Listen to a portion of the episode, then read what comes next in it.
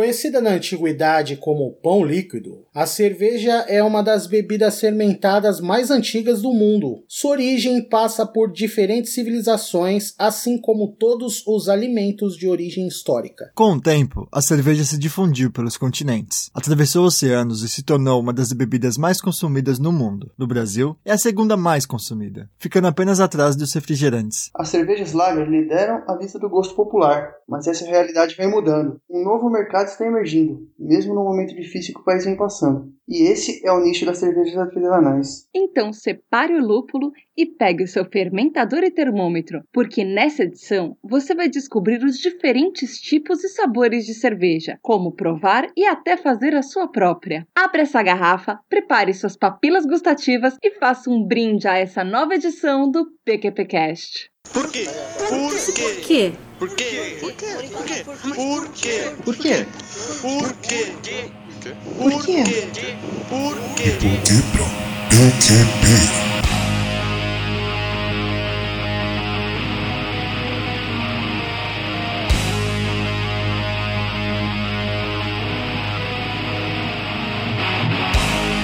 galerinha do mal! Começando mais um De Porquê pra PQP, o lugar que te explica os plot twists da vida real. Eu sou o Mal Hernandes. Eu sou a Tata Finoto. Eu sou o João Henrique. E eu sou o Júlio Júnior. E essa semana a gente decidiu embebedar você, meu querido ouvinte, com cervejas artesanais, essas guloseimas aí, a cerveja gourmet. E pra falar disso e do processo, a gente trouxe aí o fabricante da cerveja Sancho Panza, o João Henrique Fantini Gonzalez. João Henrique, muitíssimo obrigado por aceitar o convite, muitíssimo obrigado por trazer aqui as suas cervejinhas que eu, ó, olha só, Um brinde. já tô bebendo. Ok, obrigado aí pelo convite, galera. Então, prepare-se, meu ouvinte, todos os macetes, todos os paranauê aí do mercado artesanal da cerveja no Brasil e no mundo. Vocês vai ver nesse episódio, fica com a gente. O Ministério do PQPcast adverte: ouça esse episódio com moderação.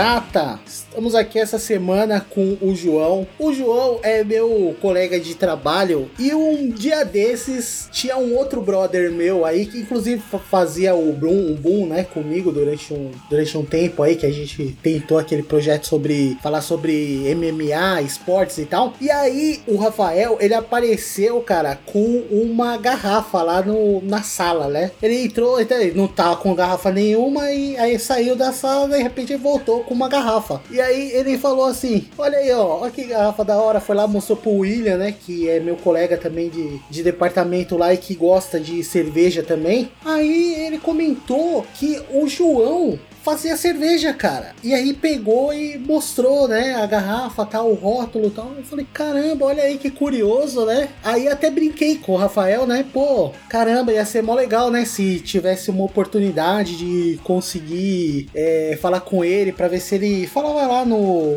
no cast lá a respeito de cervejas artesanais, que é um mercado que tem crescido bastante, né? Tudo bem, tá tendo esse momento de crise no país todo, mas muita gente, né, desenvolveu esse gosto por cervejas diferentes, né, e requintadas, né, por que não? E aí ficou naquele vai não vai e tal. E mais da minha parte, porque eu não sou o cara meio tímido e tal. Aí, putz, fui lá, falei com o João depois de um tempo e ele aceitou, cara. E ele está aqui. Ele que fabrica essa cerveja aí, o Sancho Pança, né? E bem-vindo aí, João. Ok, Julião, valeu, obrigado. João Henrique, como é que começou o seu interesse por cerveja artesanal? Bom, então, cara, na verdade, isso aí foi uma conversa com meu irmão, por volta de setembro de 2014, né? Ele começou a falar pra mim desse mercado e tal, e dá né, nessa crise sofrendo aí também, né? Falou da gente, pô, a gente podia começar a fazer cerveja. E, pô, como assim fazer cerveja? Você quer competir com esses gigantes aí do mercado? Não, não é bem assim, é uma cerveja artesanal, é um processo diferente. E ele começou a me introduzir nisso aí, né? Começou a falar da experiência dos amigos dele, começaram a fazer e tava bacana. Se mudaram, começaram com um espaço maior, tava com uma necessidade maior de produção e que tava dando super certo. E começou a me convencer a, a entrar nisso aí, arriscar e conhecer. Foi mais ou menos isso. E qual como é que foi a primeira cerveja que você fez? É, então, né? Aí, pra fazer a cerveja ainda foi um bom tempo, né? A gente começou a pesquisar muito como, como funcionava, começou a me explicar muita coisa. A gente foi atrás de fazer cursos, né? Fez curso de curso básico pra entender como funciona, qual que é o processo. Pesquisamos kits de produção, onde eu compraria uma, uma matéria-prima para produzir e tal. Fizemos toda uma pesquisa. Fizemos o- a compra do equipamento básico e aí a gente fez a nossa primeira receita. Fizemos uma receita em casa de teste, uma receita pronta, né? Comprada, tudo na medida certinha, que era só jogar e fazer. E foi, foi, foi satisfatória. A primeira foi satisfatória. Quer dizer que tem tipo um kitzinho iniciante, tipo aqueles bolos prontos que você compra ali e aí é só você misturar os ingredientes e tá lá a sua primeira cerveja? É mais ou menos assim. Se você for atrás,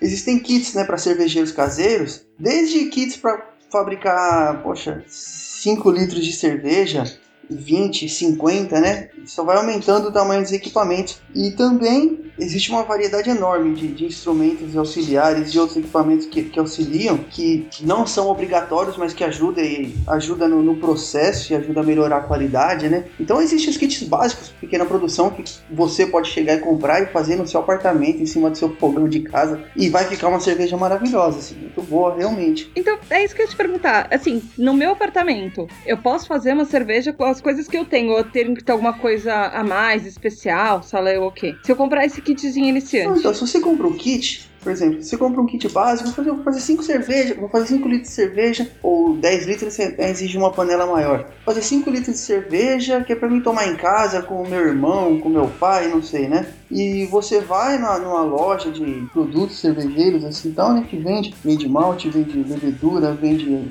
o lúpulo, e você pode comprar kit pronto. Assim, ah, eu quero um kit de lager de 5 litros de cerveja. Alguns caras vendem um kit pronto, então ele já dá toda a quantidade de malte base, a quantidade de malte especial, a medida certa de lúpulo, sabe? Então você não precisa de balança, você não precisa de muita coisa, não precisa de nada de muita precisão. Você só chega lá e faz o processo. Vai precisar de um termômetro aí para controlar a temperatura, sabe? Nenhum equipamento sofisticado para fazer o básico em casa, você não precisa nem de nenhum equipamento sofisticado. Então, termômetro, um fogão, uma geladeira. É isso? Basicamente, uma panela, um galão de água. E nesse kitzinho, você não começa já fazendo aqueles sabores diferentes, né? Você fica, fica no básico. Você fica no, como você falou, a lager. Você vai pegar o tipo específico de, de cerveja. Você pode fazer uma lager, uma red ale, ou alguma coisa assim desse jeito, não é? Ou você já pode começar experimentando. Ah, sei lá, eu quero minha primeira cerveja, eu quero fazer uma cerveja de Nutella com doce de leite. Caralho, eu tava pensando em Nutella. Caralho, eu tava pensando em cerveja de É Nutella, bastante- Não, isso a gente brother. vai fazer, eu quero. tem cerveja. É, vai ser a cerveja de Nutella com doce de leite. Isso é bastante arriscado, né? Não, do- Nutella com dadinho. E porra, essa é certeza.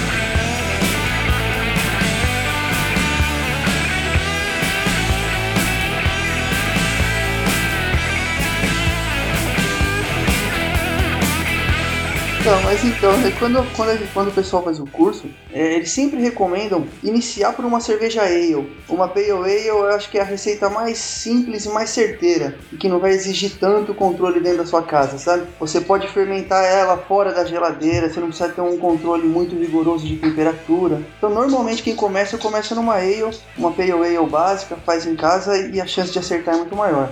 Depois, quando você vai, se tem sucesso nessa receita e você vai ganhando confiança, você vai pegando outras receitas, vai fazendo, até chegar ao ponto de você ter uma- um conhecimento e começar a elaborar as suas, né? Aí você consegue fazer muita coisa comprando kit prontos, assim. Sai um pouquinho mais caro, mas nada absurdo. Agora, calma aí, calma aí. Voltando um pouquinho, você tava falando das ales. Explica pra gente quais os tipos de cerveja que tem e por que a ale, por que a pale ale. Na verdade, estilos de cerveja existe uma variedade enorme, tá? Existem aí 60 ou mais de 100 estilos de cervejas. E dentro de cada estilo tem variações muito grandes também e, e se permite uma boa variação. E além de que o pessoal incrementa muito e consegue fazer muita coisa né? Mas assim, existem tipos básicos de cerveja, né? Tipo, que são as tipificações, assim. São as cervejas lagers, né?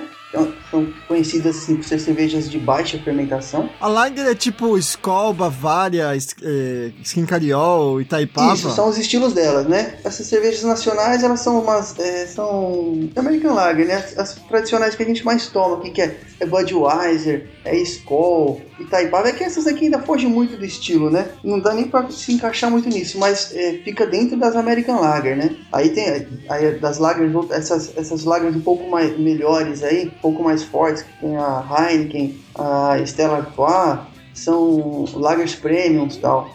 São cervejas um pouco mais acentuadas em, em sabor e de aroma, um pouco mais de lúpulo e tal. Então, só dentro dessas lagers já tem uma boa variedade, assim, sabe? Aí depois, Tem a cerveja Ale. A cerveja Ale é onde tem a maior variedade, tá? É o, o- maior grupo de cerveja é é a Ale, tem vários estilos dentro dela, que são as cervejas de, de alta fermentação. E tem as cervejas híbridas, híbridas, que são mais ou menos que misturas, né? Tipo, eu posso fazer todo. trabalhar todo o malte, lupulagem tradicional de uma cerveja ale, porém com as leveduras de uma cerveja lager. Que o que define, na verdade, o estilo da cerveja, o que vai ser aquela cerveja, é a levedura que eu vou usar.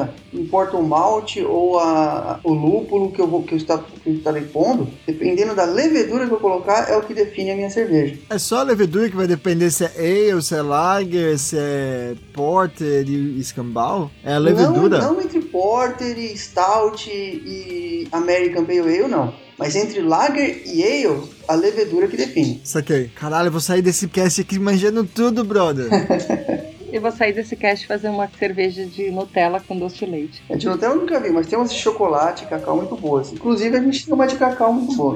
Eu acho que eu já experimentei uma de chocolate. Tem umas muito boas. Qual que é seu tipo de cerveja favorito? Cara, depende do estilo, dep- depende muito do momento, depende da ocasião. Eu não tenho muito um estilo favorito. É que a, a Ale tem uma, uma variedade muito grande, né? Então você acaba tendo mais opções. E na, na, nas cervejas a gente tem as Pale Ales tradicionais, as, as APAs, né? As American Pale Ales, a- as IPAs que são as cervejas que pegou bem aqui, o, o, o povo que, que tá curtindo a cerveja artesanal curte bastante as IPAs, né? Que são as cervejas bem fortes, bem intensas de amargor, Cara, assim, IPA é bem horrível, velho. IPA é horrível, brother. É tipo, é. É, tipo, cerveja bem horrível. É tipo forte. de beber cândida com, sei lá.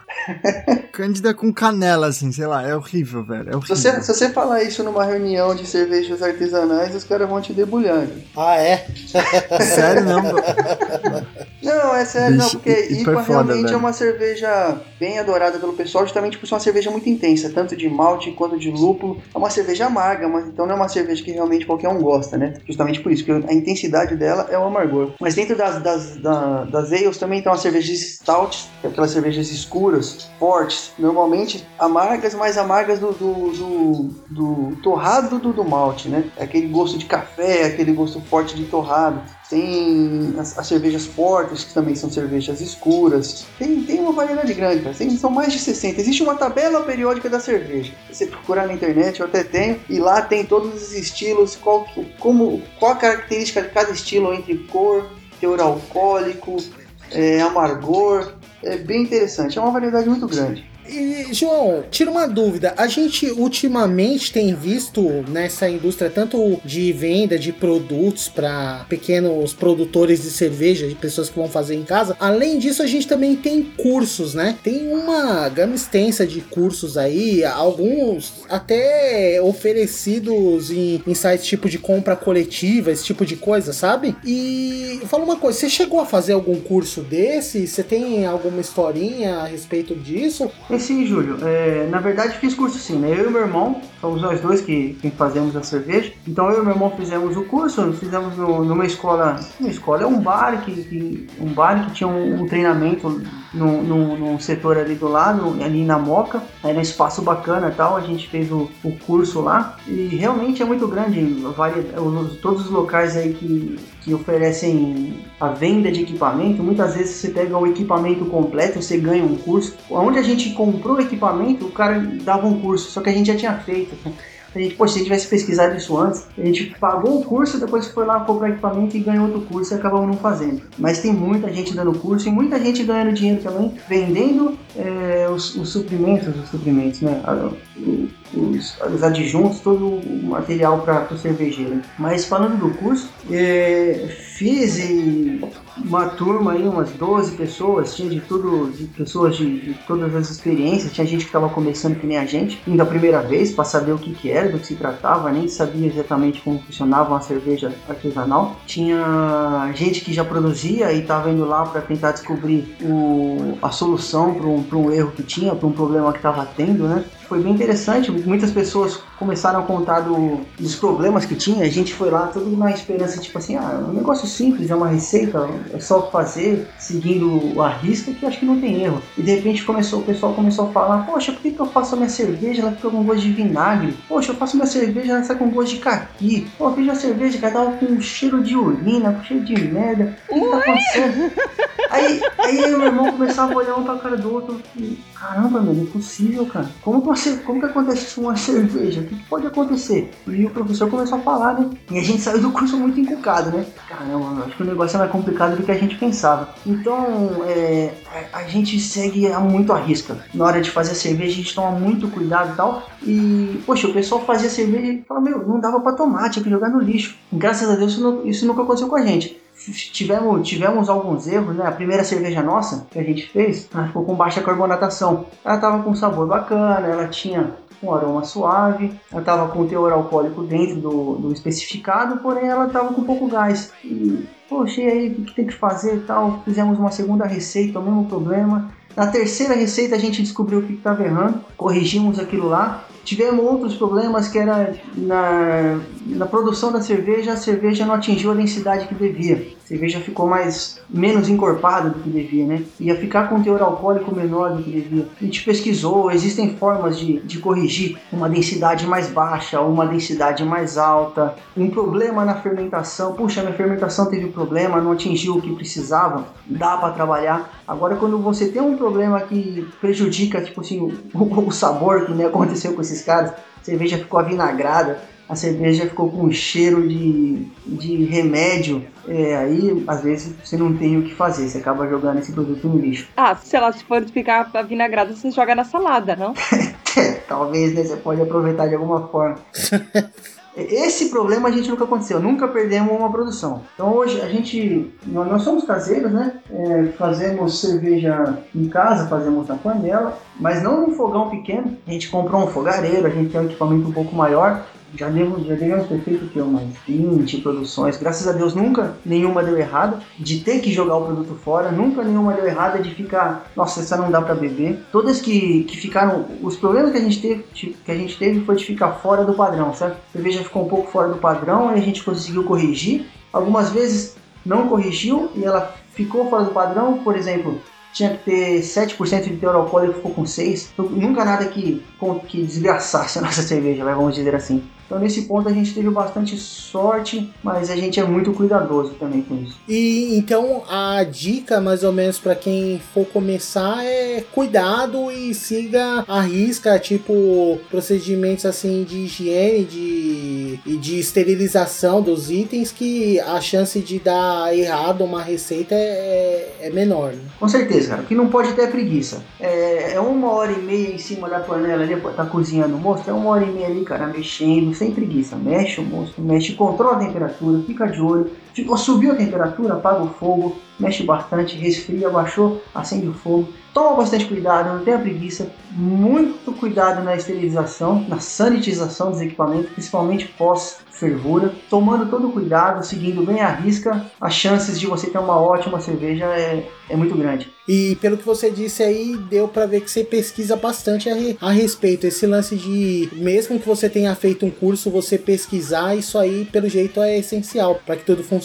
né? Com certeza, cara. O curso é para abrir a mente um pouco, né? Para você ver como funciona, você ter ideia do que, que é, de como faz, quais os processos e na verdade é o seguinte, a gente fez o curso porque a gente queria ter um apoio, né? Então, nas nossas dúvidas, a gente tinha a quem recorrer. Então, poxa, aconteceu isso, a gente tinha o pessoal do curso, ligava, conversava com eles. Poxa, cara, aconteceu isso aqui, o que pode fazer? Então, o pessoal ajuda muito. Nesse meio, cara, o pessoal é muito bacana. Você vai ter grupos no Facebook, grupos no WhatsApp, o pessoal de treinamento, cara, você vai ligar, você vai mandar mensagem, e-mail. Os caras respondem, respondem com muita boa vontade, querem ajudar, sabe? Um pessoal muito bacana nessa área. Então você fica bem aparado. Fica bem aparado, é, é muito tranquilo nesse ponto.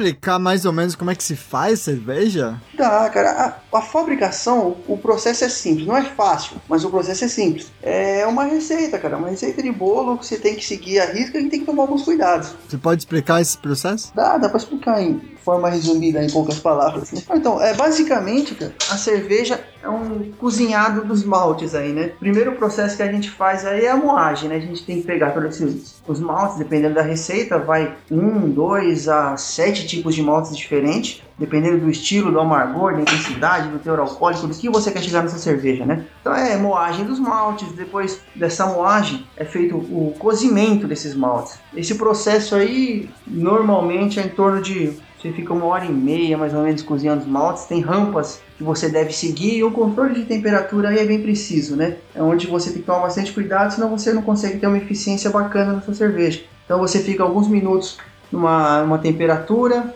aí você tem que subir essa temperatura, fica lá uma hora em uma, uma outra temperatura, a gente faz três rampas de cerveja de, de- de- de- no cozimento basicamente, a gente fica 20 minutos a 55 graus, sobe a temperatura para 65 graus, fica nisso aí uma hora controlando, tem que controlar essa temperatura e mantendo nisso. Depois sobe a temperatura para 73 graus mais ou menos, fica mais uns acho que 10 minutos nisso. E aí depois tem o processo de recirculação, né? A gente faz toda a recirculação desse mosto na panela, que é para ir, ir limpando e clarificando, né? Então toda a, a casca que tiver lá, lá embaixo no, no malte, que tiver saindo na, na panela, que tiver saindo no líquido, vai jogando ele por cima da panela e vai ficando, vai filtrando, né? O próprio malte moído vai filtrando o líquido, conforme você vai fazendo essa, essa limpagem, vai, vai tirando por baixo e jogando por cima e tirando e recirculando. Esse processo ajuda a limpar um pouco o nosso, o nosso moço. Depois disso, tem um processo que é a lavagem dos grãos, porque né, nesse cozimento né, é extraído muito açúcar desses maltes, realmente dependendo da quantidade de malte que você põe, o mosto ele é bem adocicado, bem adocicado mesmo. E fica muito açúcar nesses grãos. Então tem um processo que é a lavagem disso. Então a gente tira aquele mosto da panela, depois a gente pega mais uma quantidade de água e usa para fazer a lavagem daqueles grãos vai jogando ele por cima, mas sempre é, com cuidado assim, não se joga a água direto em cima dos grãos. Porque senão ela faz um. vai fazer um túnel e ela vai correr por ali e não vai pegar, né? Não vai pegar todos os grãos. Então a gente vai sempre com, com um regadorzinho, mais ou menos assim. A água aí cobrindo todo o, todo o malte e descendo devagar e, e retirando o açúcar daquilo ali. Isso numa peneira. É, você vai jogando água em cima de uma peneira, né? Pra não deixar a água cair direto, porque senão ela cai direto, faz um veio e, e passa direto. Não, não, não, não retrai, não extrai o, açúcar que a gente tá querendo. E depois disso aí, você, vai pra fervura, né? Daquele líquido que ficou, que é o mosto, sem o malte e já com aquela sobrinha que, que veio dessa lavagem. Isso, toda, tanto o mosto que a gente tirou né, da, da panela e essa água que a gente usou para lavar os maltes, tudo isso é somado na panela que vai para fervura. Calma, e o que você faz com aquela parte do açúcar, do- da parte doce que sobrou? Você joga A fora? Tata quer fazer sobremesa. Exato. Não, não, então, na, na verdade, sim, todo o líquido a gente, a gente extrai, né? Então, tipo assim, todo aquele líquido que tá na panela a gente extrai, passa para um, pra uma outra panela e toda aquela água que a gente usou para lavar o malte, para extrair o açúcar do malte, a gente junta com o mosto na panela. Não tem doce pra você, Tata. Ah, é, é que eu tava preocupada, gente. A ideia é justamente conseguir retirar todo esse açúcar do malte para ir para fervura. A ideia é que não fique o açúcar no malte. Traia todo esse açúcar do malte com a lavagem para auxiliar nisso, né? E vá para a panela de fervura. E aí nessa fervura você mexe de novo ou não mexe? É só fervendo só? Essa fervura, cara, é uma hora em média de fervura a 100 graus ali, né? Fervendo mesmo, que é para fazer eva- evaporação e, na verdade, para adição do lúpulo, que é o que vai dar aroma e amargor para cerveja, né? Dar aquela equilibrada no, no doce e tal. Esse, esse é um processo, você não tem muito o que fazer, é colocar para ferver e contabilizar o tempo. E tem, as- a, dependendo do estilo de cerveja, né? É, tem cervejas que vai, pode um lúpulo, ou tem cervejas que vão cinco lúpulos diferentes. Tudo depende da- das características, da, da diversidade do, da receita, do estilo que você está fazendo. Normalmente, basicamente, se, se adiciona um lúpulo na fervura, no começo da fervura, que é o lúpulo responsável para dar o amargor da sua cerveja, e no final, normalmente, se adiciona um lúpulo que é o que vai ajudar a dar um aroma diferente para ela. Esse é o, proce- o processo básico da fervura, é mais ou menos isso. Aí depois que ferveu, Depois que ela ferveu, a gente precisa resfriar essa cerveja a uma temperatura em torno de 25 graus, mais ou menos, se a gente for fazer uma cerveja ale, que é, é a temperatura que as leveduras vão precisar, vão precisar dela para trabalhar. Acima disso, você pode acabar matando as leveduras. Então, é feito um resfriamento e a partir desse momento é quando você tem que começar a tomar muito cuidado com a cerveja. O risco de contaminação aí é muito grande, que é onde muitas pessoas acabam errando, né? Então tudo que se você, vai pôr uma colher lá dentro, é limpa, tá sempre limpando, desinfetando com álcool 70 para mexer e nesse momento que você tira ela para resfriar, processo de resfriamento tem que ser eficiente, porque se, se ela ficar muito tempo exposta ali fora do, do, do fogo, nessa perda de, de, de caloria, o risco de qualquer coisa que caia ou que contamine, né? Então é um processo que se toma bastante cuidado. A partir do momento que você apaga o fogo da fervura, você começa a tomar bastante cuidado no, no processo para evitar riscos de contaminação. E, e aí nesse momento, depois que, que ela é resfriada, é adicionado a, a levedura, que é a levedura que vai, vai ser responsável pela fermentação da cerveja e pela, pela geração do álcool, né? É, Essa levedura vai, vai comer aqueles açúcares do, do, do mosto e transformar aquilo em, em álcool. O cervejeiro caseiro, né, é, segue uma regra padrão aí de mais ou menos uma semana. Tem, tem instrumentos que te auxiliam a verificar se aquela fermentação acabou ou não, né? Então você vai acompanhando, poxa, não está mais fermentando. Para tirar dúvidas, você vai medindo a densidade daquela cerveja. Então, chega a partir do momento que não se percebe que não tem mais alteração de densidade, que aquela cerveja não está mais fermentando, você já pode tirar da fermentação. Só que por padrão, o cervejeiro caseiro espera aí uma semana, que é um prazo máximo, uma cerveja não fica tanto tempo fermentando. Né? Depois de fermentada essa cerveja, muito cervejeiro caseiro não faz, que é o processo de maturação, mas é um processo onde ela refina o sabor, o sabor, né, o amargor, tudo ali é um pouco intensificado. Serve também para clarear um pouco a, a sua cerveja. E dependendo do estilo de cerveja, é um momento onde você vai pôr adjuntos nela, né? É nessa hora que eu coloco o dadinho? Nessa hora você vai pôr alguma coisa que você queira que dê aroma na sua cerveja. Então, se eu quero a minha cerveja com, com um aroma de maracujá quando abrir, essa hora da maturação é a hora que eu vou acrescentar um maracujá para dar um aroma para ela. Mas você acrescentar fruta? Tipo, você já, se eu quiser, por exemplo, lá de cerveja de dadinho, eu pego, abro o dadinho e taco ele lá dentro? Eu não sei se isso daria muito certo, o dadinho lá dentro. Mas Cervejeiros desse meu Brasil, vocês estão perdendo essa oportunidade. Cerveja de paçoquita. Meu Deus. nesse momento que muita gente faz dry hop da cerveja também, né? A cerveja que tem um aroma mais perfumado do lúpulo tal. Existem lúpulos de N, N variáveis aí. Existem N variáveis de amargor e N variáveis de aroma, né? Então tem lúpulos que tem cheiro de maracujá, tem lúpulos que tem cheiros cítricos, tem lúpulos que tem é, cheiro herbal. Então, dependendo do aroma que a pessoa quer, a pessoa pode adicionar um lúpulo nesse momento da maturação e a cerveja vai, vai ficar com aquele aroma, vai intensificar aquele aroma, né? Normalmente esse lúpulo a pessoa, que a pessoa quer que dê um aroma para a cerveja, ela põe naquele final da fervura que eu comentei, e se ela quer intensificar, ela, ela põe nesse processo de maturação. E se a pessoa pretende pôr fruta, algum aroma de fruta, ela põe nesse momento de maturação também. Na fervura, quando você quer dar algum sabor, você usa na fervura. Você pode pôr alguma fruta na fervura por um, um período curto, né? Nunca numa, num tempo inteiro de fervura. Mas você põe a fruta inteira ou você põe tipo a essência? Não, o, ide- o ideal, é- o ideal é sempre trabalhar com, uma, com coisa fresca hoje.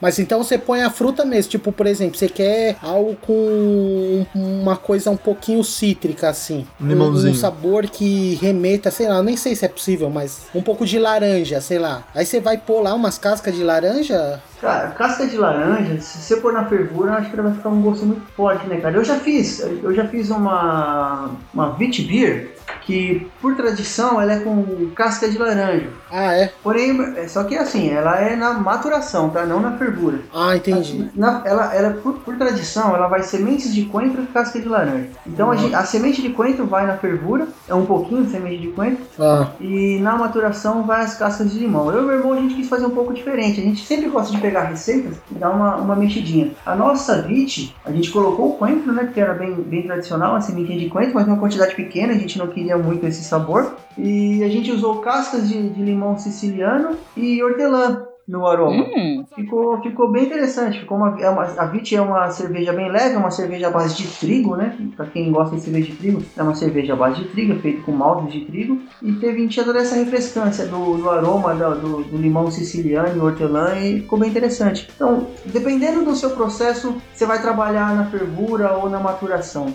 Então, a- é, o que eu não fiquei, o que eu não entendi direito é tipo o quê? Ficou aquela uma semana o mosto parado com a levedura passando pelo processo de fermentação. Beleza. Essa maturação que você diz é depois que ele ficou nesse descanso, você pega aquele líquido sem ferver, sem nada e coloca aquele ingrediente, por exemplo, no caso que você fez aí, colocou essa- essas cascas de limão siciliano, esse pouquinho só nessa parte e mexeu, você mexe, você ferve de novo ou você não faz nada? Só, só coloca e deixa. Tá, Detalhando um pouco mais aí, depois que você tira ele da fermentação, você, quando abre o balde, você tem uma formação de, de- de- da levedura lá muito grande. Ah, Você põe, um, você põe 11 gramas de levedura dentro da sua cerveja, para uma quantidade de 20 litros, só que aquilo vira um fundo no balde de um centímetro e meio, mais ou menos, um centímetro, centímetro e meio. Ela se reproduz muito e muito rápido. Levedura é um ser vivo, né? É, é, é biológico, né? Um ser vivo. E ela se reproduz quando se alimenta do açúcar da cerveja. E quando você tira da fermentação, na verdade, ela tá com muita, muito, é, é, parece um, ela fica como se fosse um barro no fundo do balde. E tem muito daquilo. Então, na verdade, a gente faz a troca de balde. A gente tira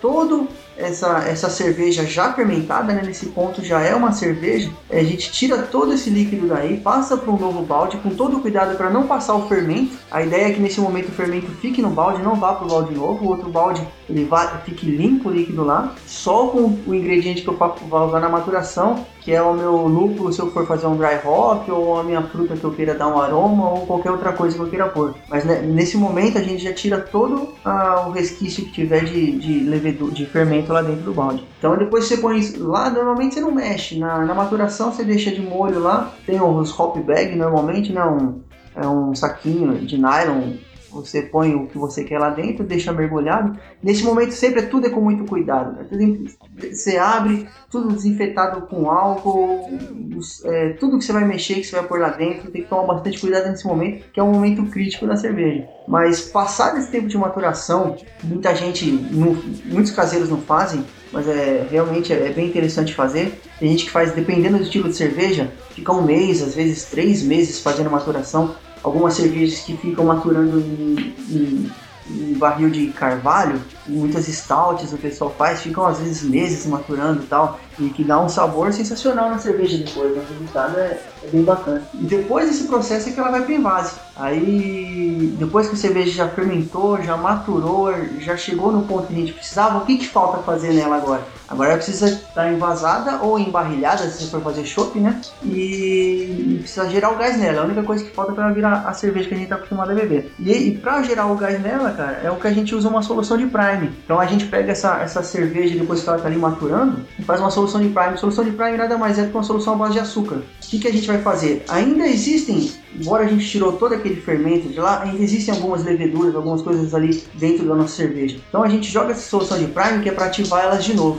Então a gente jo- joga essa solução de prime, mexe ali a nossa cerveja e a gente ativa essas leveduras e passa para as garrafas. Então essas leveduras elas vão fazer a carbonatação dentro da garrafa, elas vão comer um pouquinho daquele açúcar lá, né, daquela solução de prime que a gente jogou, vai criar o gás dentro da garrafa, que é o que vai fazer o, o gás, né, a carbonatação, a espuma, tudo, tudo definido nesse momento aí. E aí depois de engarrafado, com sete dias ela já está com, com, com, com prime, já está com a carbonatação, você consegue abrir e experimentar, mas o ideal é 15, 20 dias aí de, de depois de envasado, que ela vai estar no, no, no momento ideal para beber. Aí é pôr para gelar e beber. nossa, leva tempo, hein? Then I wash my face and comb my hair.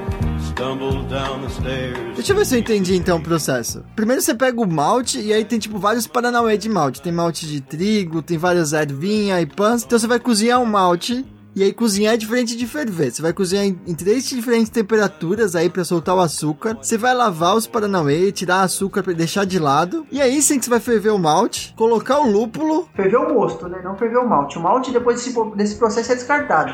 E aí você vai, aí você vai colocar o lúpulo, que aí vai ter, vai ter várias, vai ter as- várias situações de, de, de sabor e pães. Isso. E aí sim você vai colocar esses camaradas aí marotíssimos chamado levedura que vão comer o seu açúcar pra fazer virar o álcool. E aí que Corretamente. você vai que vai chamar que é a fermentação. Fermentação. E aí você vai depois que passou aí a fermentação que deve durar mais ou menos uma- no máximo uma semana, você tem que deixar ela em repouso, que é a- essa maturação aí marota, maturação marota. Eu sou um poeta aí fazendo a literação na cerveja. E aí nessa maturação que você vai colocar o aroma, aí você vai colocar o dadinho, vai colocar a Nutella. Acabou a maturação, você manda o Prime, espera uma semaninha pra fazer gás e, e- e manda pra dentro. É, então, põe o pra... faz a solução de Prime, põe na cerveja e invasa nesse dia, né? E aí depois de invasado, você espera. Recomenda-se pelo menos 15 dias. Mas eu costumo com 7 dias já abrir e experimentar e já ter uma carbonatação, mas com 15 dias ela tá um pouco melhor. É gol, nossa cerveja de Nutella aí semana que vem, galera. É, então calma aí. Esse processo todo, no fim, acaba durando uns 15 dias, é isso? Não. É mais, é mais. Então, assim, ó, a fabricação em si, no dia da fabricação, tudo vai depender de, de quantidade e tal, né? Mas o tempo não muda muito, porque o tempo de cozimento e fervura e tudo mais é o mesmo, independente se eu estiver fazendo 5 litros ou se eu estiver fazendo 200. A única coisa que se perde mais tempo é porque eu vou levar mais tempo para ferver 200 litros do que 5. A- O aumento de tempo é mais devido a essas coisas. Mas o processo em si vai girar em torno de 6 a 8 horas para você fabricar a cerveja no dia e colocar para fermentar. Então aí normalmente vai ficar uma semana fermentando. Vamos fazer no processo mínimo, tá? Uma semana fermentando, uma semana maturando e uma semana envasada, né? Então é no mínimo 21 dias aí para ela já ter um gás, já, já tá no, quase pronta, quase legal assim, mas o ideal mesmo é esperar mais 7 dias aí, quase um mês mais ou menos, e ela vai estar no, no ponto ideal. Falando em legal, é legal fazer cerveja no Brasil? Porra, legal pra caramba. não, mas é o que você tá falando. Eu acho que não tem nenhuma restrição quanto a, a fazer a cerveja, né? O processo de ser cervejeiro caseiro. Tanto que existem muitas reuniões. Eu até vou participar de uma reunião, então é um congresso, não é um congresso. É em setembro vai ter, vai reunir mais de 200 cervejarias aí e tal. Um negócio 200, talvez tenha exagerado, eu não sei. Mas várias cervejarias e, e, e cervejeiros caseiros e algumas micro cervejarias. Então tem, tem muito encontro, tem bastante, tem muita troca de, de cerveja e tal. Então, fazer em si não é problema. Agora, o que, é pro- o que não é legal é, é vender, né? Eu não posso vender meu produto se eu não tiver um registro desse produto. Eu tenho que ter um, o meu, o meu, minha, minha empresa, eu tenho que ter um local apropriado para produção, tem que ter, tem que seguir várias normas. É um negócio bem burocrático. Tem que ter a marca do, do produto registrado, né? Para chegar nesse ponto aí é, é bem burocrático, mas fazer a cerveja em si não tem nenhum problema. Não, não, é, não é proibido eu fazer a cerveja na minha casa e tomar com amigos, passar para amigos, isso não, não tem nenhum problema. É, só um comentando, aqui em Tóquio, aqui em Tóquio, aqui no Japão é proibido fazer cerveja, né? Eu lembro que eu fui num desses encontros de cervejeiros do, do- não sei se Japão, né, mas pelo menos de Tóquio. E aí o pessoal falava assim, ó, nunca deu problema, a gente tem todo ano, ano esse encontro, mas a gente fica sempre ligeiro, a gente não faz, não, não, não faz propaganda em lugar nenhum e tal, por, e cada um tem só, tipo, só garrafinha, assim, pra distribuir pras pessoas, pra cada um provar o do outro e tal. E não se vendia também, né, porque pra vender ainda é pior ainda, mas... Aí eles estariam cometendo, tipo, dois crimes, né, e não um só. Mas eu achei muito interessante, assim, que aqui no Japão você nem, tipo, na sua casa, assim, você não pode fazer esses paranauê aí de, de macumba aí com, com levedura e, Mas por quê? e malte. Então, não sei, velho. Eu não lembro qual a justificativa que eu ouvi. Se é que eu ouvi alguma justificativa também, né? Quem me falou isso foi um americano. E ele falou, não, velho, no, no- nos Estados Unidos, pra se fazer, né, pro seu próprio consumo, é de boa, se faz se quiser. Mas aqui a gente tem esses problemas e tal. Mas eu não sei. Em São Paulo tinha muitos, né? Muitos encontros. Assim, então, então o pessoal, o cervejeiro caseiro, se encontrava, fazia encontros em, em alguns locais e, e fazia troca e vendia cerveja. E teve, tiveram problema, né? Tiveram problema. A polícia chegou lá, parou, é proibido não pode e tal. Eles mudaram um pouco o conceito, né? Porque eles iam lá e vendiam entre eles. Então não acontece mais isso. O pessoal vai e faz troca de cerveja, tudo tal. Então tem os encontros, é, você paga para entrar no lugar, mas não tem necessariamente a comercialização do- da cerveja. Né? Então você vai lá, toma cerveja de um monte de gente, tudo tal. Mas não, não pode ter esse comércio, porque senão, senão você tá irregular. Ah, é? Então já teve problema já de fiscalização em evento, assim, tipo de.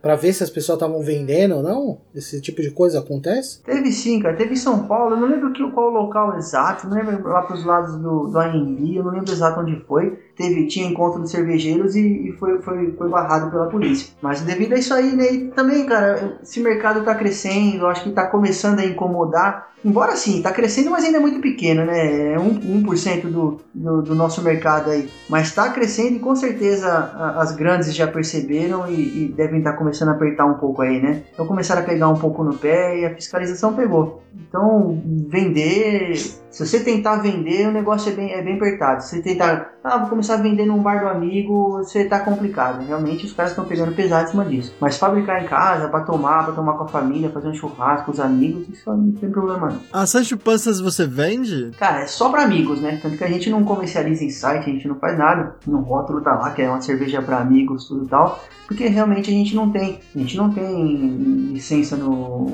Com o mapa, né? O mapa é o Ministério da Agricultura, Pecuária e alguma coisa que eu não lembro. E, então a gente não tem, não tem uma licença do produto, a gente não tem licença da marca, a gente é cervejeiro caseiro, né? A gente faz em casa tal. Então é pra gente, é pra família, pros amigos. E um ou outro, às vezes, né, um amigo, poxa, eu tomei, gostei, um camarada meu gostou, tava comigo em casa, poxa, ele tava querendo, né? A gente acaba passando pra algum outro amigo assim, mas nada de vender em comércio, em bar, em lugar nenhum. Mas você pensa em entrar nesse mercado assim para vender e quais passos você teria que tomar para entrar num mercado de consumo, para você é, comercializar a sua cerveja? Porque tem, tem lugares em São Paulo, por exemplo, o Italy, que ele vende vários rótulos de cerveja artesanal. Elas são produção, algumas delas caseiras até. E você tem planos para isso? E quais os passos que você precisaria fazer para Sancho Panza entrar em um mercado assim? Então, quanto mais a gente pesquisou, né, mais a gente vê o quanto é complicado entrar nesse mercado, na verdade. É complicado pela burocracia, é complicado pelos custos, é muito caro. Para você um, montar uma micro cervejaria, fácil, fácil você vai gastar aí por volta de um milhão. Pelo que você vê entre pesquisas para, poxa, quero pôr minha cerveja, eu tenho que fazer a liberação, o registro da- da marca da minha cerveja. Eles dificultam o processo, você demora às vezes seis meses a um ano, um ano e pouco para conseguir liberar a marca, o rótulo da cerveja para você fazer. Aí você tem que fazer aprovação de, de receita. Então eles dificultam bastante, é bem complicado. Uma solução que o pessoal está fazendo muito, não vou nem dizer que é barato, né, mas é o mais barato e menos burocrático de você querer abrir a micro cervejaria, são esses pubs, né? Acho que eles chamam de Brel Pubs. Tem um, um, um pub seu e você fabrica a sua cerveja e vende no seu estabelecimento. Ah, tipo uma brewery. Isso. Aí você facilita muito o processo. Você não tem tantas exigências que, que, que eles exigem do, de uma indústria, porque eles exigem da micro cervejaria, da nano cervejaria, mesmo- a mesma coisa que eles exigem das gigantes. Então é, é muito complicado, é muito complicado mesmo. A pessoa tem que ter dinheiro para entrar forte nesse mercado. Então o que muitos optaram foi fazer isso aí. Eles também exigem dinheiro, mas menos burocracia. Precisa ter o mapa do produto e tal também, mas você fica limitado a vender o seu produto dentro do seu estabelecimento. Não pode comercializar. Essa é uma regra para facilitar a vida, entendeu? Então os caras não vão fazer tantas exigências. Você não vai ter que ter a- aquele espaço fabril com todos os, os requisitos que eles pedem. Porém, você não vai poder vender o seu produto fora do seu estabelecimento mas é uma opção que o pessoal tá, tá seguindo mais aí por, por achar mais fácil. E outras opções aí tem gente que aluga espaço em, em micro cervejarias para fazer sua cerveja e pôr no mercado. Usa o mapa dessas empresas tal para ter o seu produto e pôr dentro do mercado. É algumas opções que o pessoal segue.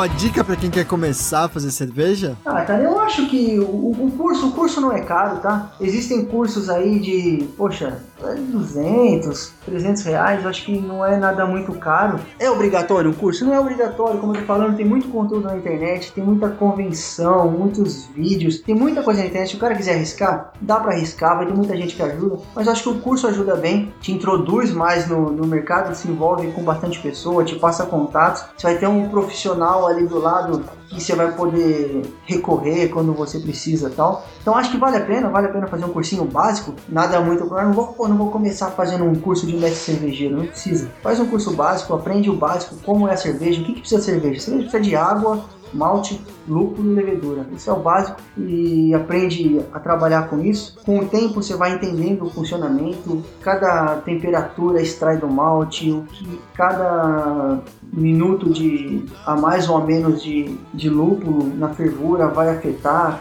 a quantidade, o tipo de malte, o que, que vai me agregar na minha cerveja, se eu quero pôr mais corpo na minha cerveja, tudo isso aí é experiência, é com o tempo. A pessoa não vai aprender isso num curso, num curso básico, mas o curso básico já, já auxilia muito. E aquele kitzinho básico para iniciante que a gente estava falando no começo, quanto ele custa? Quanto custaria para fazer a sua primeira cerveja? Depende do, depende do litro, né? Depende da quantidade que a pessoa vai fazer. Assim, o primeiro kit que eu e meu irmão fizemos, a gente comprou um kit de uma Pale Ale, né? Por recomendação até do pessoal, tudo. E isso é bem, é bem geral, com todo mundo você conversar, eles vão recomendar. Poxa, primeira cerveja, faz uma Pale Ale que é mais tranquila, justamente porque você não vai ter que ficar controlando temperatura na, na fermentação. é, então é uma cerveja mais tranquila de se fazer. Pelo que eu lembro, a gente pagou na época, é, agora já aumentou tudo, tá? O dólar subiu e é tudo importado. Mas na época a gente pagou o primeiro kit foi uns, na- por volta de uns 80 reais, kit básico. Malte, levedura e lúpulo. Acho que foi isso. Aí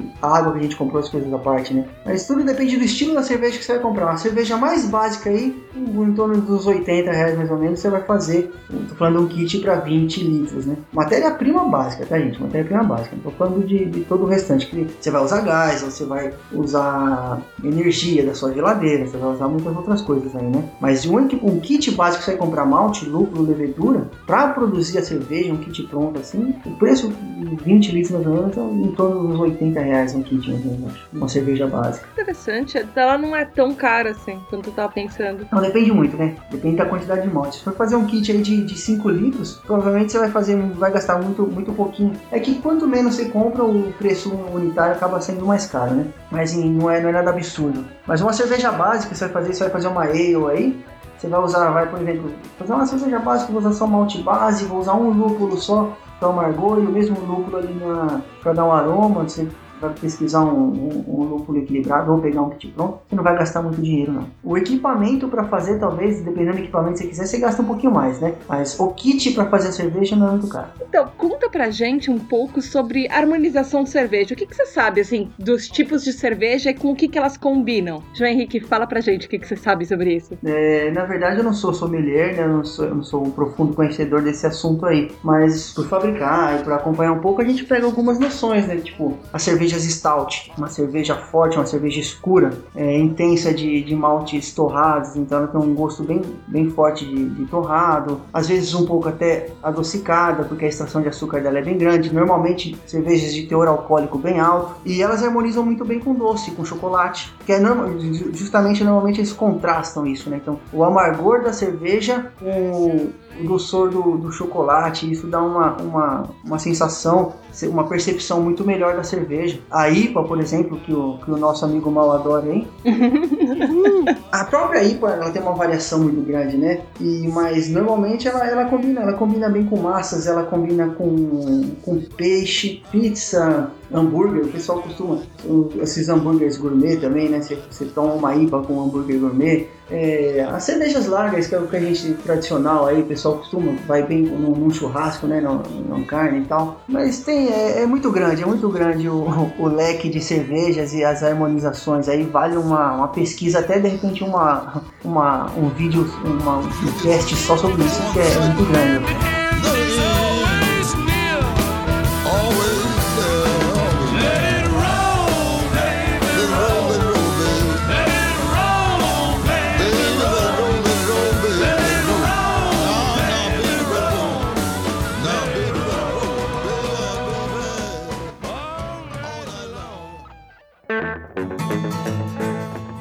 Isso, meu ouvinte. Se você vai fazer a sua cerveja de dadinho antes da gente, manda pra gente que eu quero beber pra caralho. Junão, se quiser mandar a gente pro PQP, como é que faz? Você envia uma cerveja lá pro mal lá e depois manda notificação pro pqp.pqpcast.com ou Ou então você vai lá no Facebook, na página de Porquê pra PQP e conta pra gente a sua invenção de cerveja de Nutella com doce de leite e fala se você provaria a cerveja do PQPcast e também conversa com a gente das suas cervejas favoritas no grupo Ouvintes do PQPcast no Facebook. Ou cola lá no Twitter, no arroba underline PQPcast. Cola lá que tá bombando. Ô, João Henrique, deixa eu te perguntar uma coisa. Você sabia que se você for lá no site do PQPcast e der like em cada post, posts dos episódios, aparecem coraçõezinhos na sua tela? Ai, que coisa linda.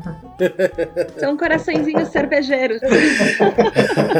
Então vai lá você também, meu ouvinte. Dê like, faça coraçõezinhos alcoólicos aparecerem na sua tela. Mas só se você for maior de 18 anos. e se não for dirigir também.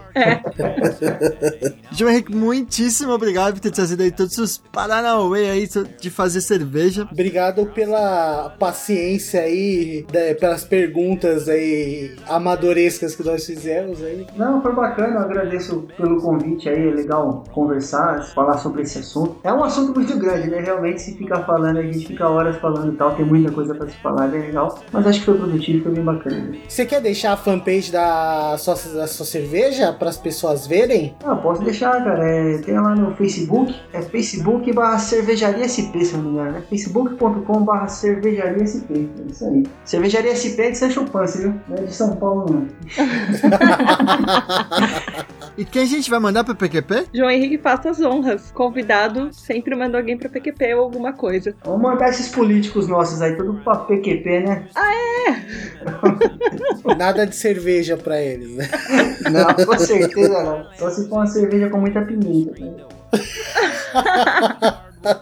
Eles foram. Ela, eles são aquela levedura que deu errado.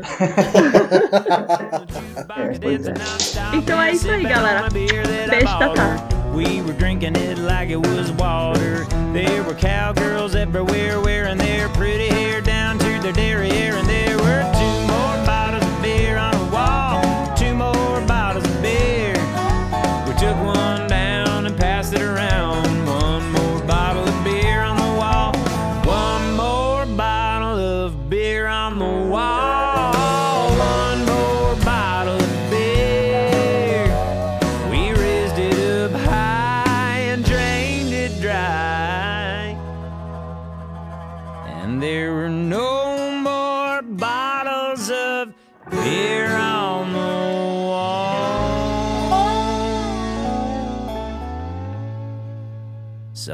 started on the Cuervo, Bacardi, Gold, Margarita, straight tequila, Jim Beam, George Dickel. Then we wet our whistle with a single malt scotch, beach snaps in a jello shot.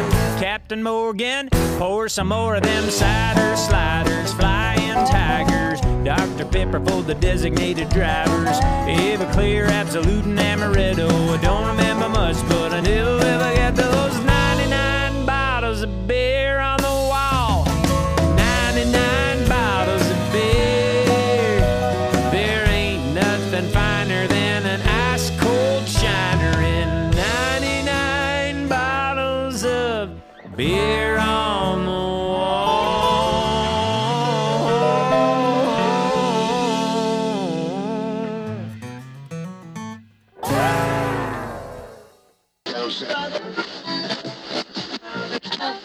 história é até engra... Meu irmão, essa história é engraçada, né? Porque quando a gente começou a falar da. Meu irmão começou. A gente começou a falar com esse negócio de cerveja, a gente ficava pensando, pô, mas e como vai chamar nossa cerveja, né? Ah, não sei. Mano, só saía merda, mas ela falou um monte de merda. A gente ficava pensando um nome pra cerveja, um nome da marca. Aí, poxa, meu sobrinho, filho do meu irmão, fissurado de Homem-Aranha, né? Pô, vou fazer uma Spider Beer, né, meu? Pô, fazer um teor alcoólico. teor alcoólico lá em cima, a gente faz a propaganda. Toma Spider Beer e sai agarrando os muros.